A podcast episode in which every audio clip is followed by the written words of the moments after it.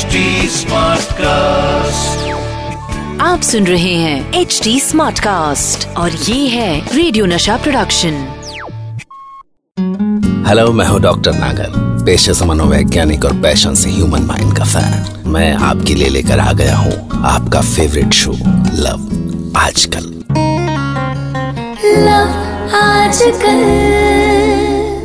दोस्तों क्या प्यार में भी गलत सही होता है? क्योंकि प्यार हम खुद तो नहीं करते। वो तो बस हो जाता है। शायद ऊपर वाले के इशारे से। तो चलिए आज एक ऐसी ही कहानी शुरू करते हैं। कहानी का नाम है मंदोदरी। गौतम का परिवार तो गाँव से ही था, पर उसने पढ़ाई शहर में की और फिर जॉब भी हुई। तो उसका दो चार हफ़्ते में एक बार गाँव आना होता ही था। पर दशहरे में वो अक्सर लंबी छुट्टी आता था। वजह थी गाँव की रामलीला। उसके गाँव जोगीपुर की रामलीला इतनी मशहूर थी कि दूर दूर से लोग देखने आया करते थे। और उससे भी बड़ी बात थी कि उसके पिता त्रिभुवन पांडे बरसों से रामलीला कमेटी के करता धरता थे।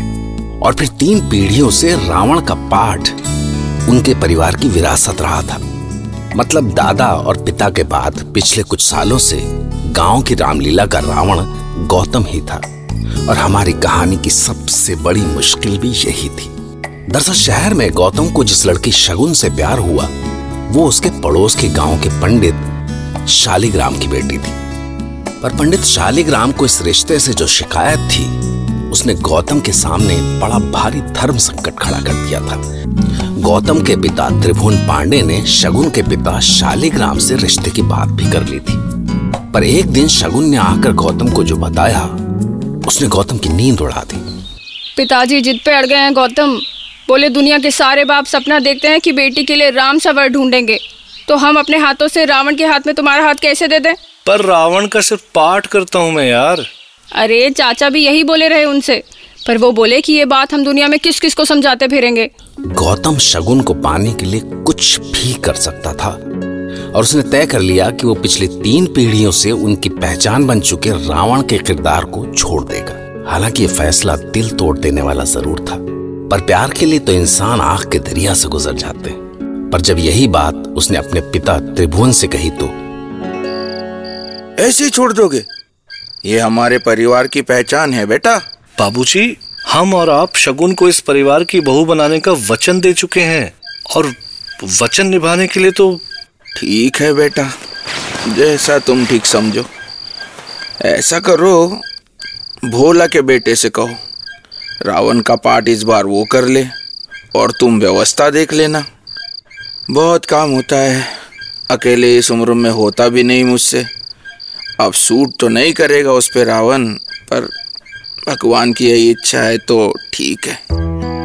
तो साहब, रामलीला का अभ्यास शुरू हो गया। पर कुछ दिन के बाद जब रामलीला शुरू हुई तो सबके मुँह पे एक ही बात थी कि इस बार रामलीला में वो बात नहीं। अरे, किसको रावण बना दिया? बदन से बिल्कुल लुल्ल और आवाज़ में तो जान ही नहीं है। अपना गौतम क्या करता था रावण? सारा पंडाल गूंज जाता था उसकी धाड़ से। लेकिन गाँव वाले त्रिभुवन की मजबूरी भी समझते थे। सो बर्दाश्त कर रहे थे। पर हाँ शालिग्राम के चेहरे पे एक मुस्कान ज़रूर आ गई थी कि अब उनकी बेटी का दिल भी रह जाएगा और और वैसे भी गौतम जैसा लड़का उन्हें कहाँ मिलेगा भला? अच्छी खासी सरकारी नौकरी है और संस्कार के तो कहने ही क्या। पर नौमी के दिन अचानक एक खबर ने भारी मुसीबत खड़ी कर दी। अचानक खबर आई कि विजयदशमी में मंत्री जी ने रामलीला का मुख्य अतिथि बनने के लिए हाँ कर दी है। अब तो सारा गाँव जमा हो गया त्रिभुवन पांडे के घर के सामने। अरे गाँव की इज़्ज़त की बात थी। गौतम के बिना इस बार जैसी तीन टांग की रामलीला चल रही थी, वैसी तो मंत्री जी के सामने नहीं दिखाई जा सकती थी ना। त्रिभुवन पांडे के आगे कुआँ तो पीछे खाई पर आखिर उन्होंने साफ़ कर दिया। नहीं भाई ये मेरे घर का मामला है। मैं अपने बेटे के सपने उजाड़ के गाँव की लाज नहीं रख सकता। नहीं पिताजी गाँव की इज़्ज़त है तो सबकी इज़्ज़त है। मैं किसी बाहर वाले के सामने अपने गाँव का सर नहीं झुकने दूँगा। मैं करूँगा रावण का पाठ। फिर चाहे ये रिश्ता रहे या जाए। अरे बोलो गौतम भैया की। गौतम भैया की। गौतम का फैसला सुनते ही चारों ओर उसकी ऐसी जय जयकार होने लगी कि वो अपने प्यार की मजार पे दो आँसू भी नहीं बहा सका। और अगले दिन जो उसने रावण का किरदार किया है तो ऐसा ना आज तक किसी ने देखा था और ना सुना था।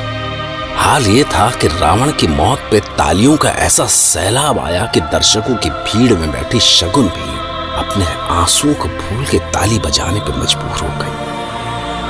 रात का थका हुआ गौतम अगली सुबह अपने बिस्तर पे ही था कि तभी शगुन का फ़ोन आ गया।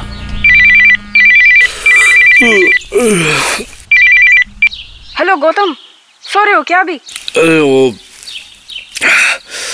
रात रामलीला से देर से लौटना हुआ यार। आखिरी दिन था ना लीला का तो सारा कॉस्ट्यूम तलवार वलवार सब जमा करना था। अरे अरे अरे वो छोड़ो सुनो सब गड़बड़ हो गया पता नहीं क्या होगा। क्या हुआ? पिताजी निकले हैं घर से। वो भी तुम्हारे घर के लिए। क्या, इतनी सुबह सुबह? क्या बताया? क्यों जा रहे हैं? अरे कहाँ? माँ ने पूछा तो छिड़के बोले जाते इंसान को टोका मत करो पीछे से।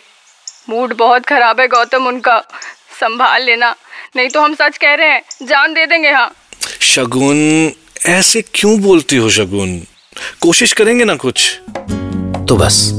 विजयदशमी के अगले दिन जब पंडित शालिग्राम की मोटरसाइकिल गौतम के दरवाजे पे आके रुकी तो गौतम के दिल की धुकधुकी मोटरसाइकिल के इंजन से भी कुछ ज़्यादा ही हो चुकी थी।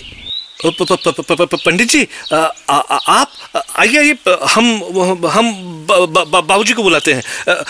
बाबूजी बाबूजी अरे अरे हम तो भूल ही गए। बाबूजी तो सवेरे सवेरे शहर के लिए निकल गए। सुनो सुनो बेटा सुनो। जाने दो। उनसे जब बात होगी तब होगी। अभी तो हम तुमसे बात करना है बेटा। कि, कि, क्या बात है पंडित जी? अ, इतनी सुबह सुबह हमसे कोई गलती गलती तुमसे नहीं हुई बेटा। गलती तो हमसे हुई है। बेटा हमारी जिद थी कि तुम रावण का पाठ ना करो। पर पर कल रात की लीला में जब तुम श्री राम की अग्नि बाण से घायल होकर गिरे तो याद है, जब लक्ष्मण से श्री राम ने कहा कि जाओ लक्ष्मण, रावण महापंडित हैं, उनके चरणों में बैठ के उनसे ज्ञान लो। और जब लक्ष्मण जी ने रावण से कहा कि हे रावण आप जानते थे श्री राम भगवान है, उनसे कोई नहीं जीत सकता। फिर भी आप उनसे युद्ध करने चले आए। तो तुमने मतलब रावण ने उनसे क्या कहा था? हमने कहा था, हे लक्ष्मण, मैं सब कुछ जान के भी स्वयं को मृत्यु के मुख से रोक नहीं सका। क्योंकि मैं तो केवल इस लीला का पात्र था। मारने और मरने सभी में भगवान श्री राम ही तो थे। हर मनुष्य में वही तो जीते हैं। संसार में प्रभु हर पल करोड़ों लीलाएँ खेलते हैं। मैं तो धन्य हूँ लक्ष्मण की, उनके बाणों ने मेरे हृदय का स्पर्श किया और मुझे सशरीर स्वर्ग जाने का मार्ग दिया। करोड़ों लोग जन्म लेते हैं लक्ष्मण। करोड़ों लोग जन्म लेते हैं इस संसार में।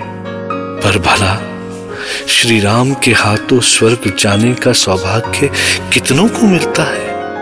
धर्म और अधर्म की लड़ाई की इस कथा में मुझे चुनकर श्री राम ने मुझे अमर बना दिया, लक्ष्मण।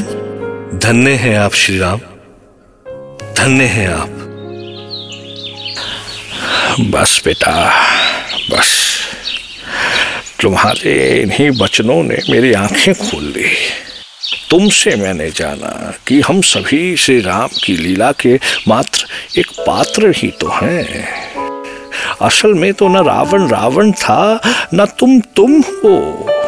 वो तो लीला थी जो तुमने कल खेली थी।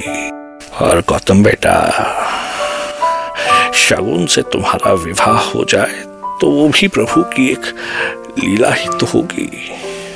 तुमसे विवाह करके शगुन मंदोदरी थोड़ी ही बन जाएगी।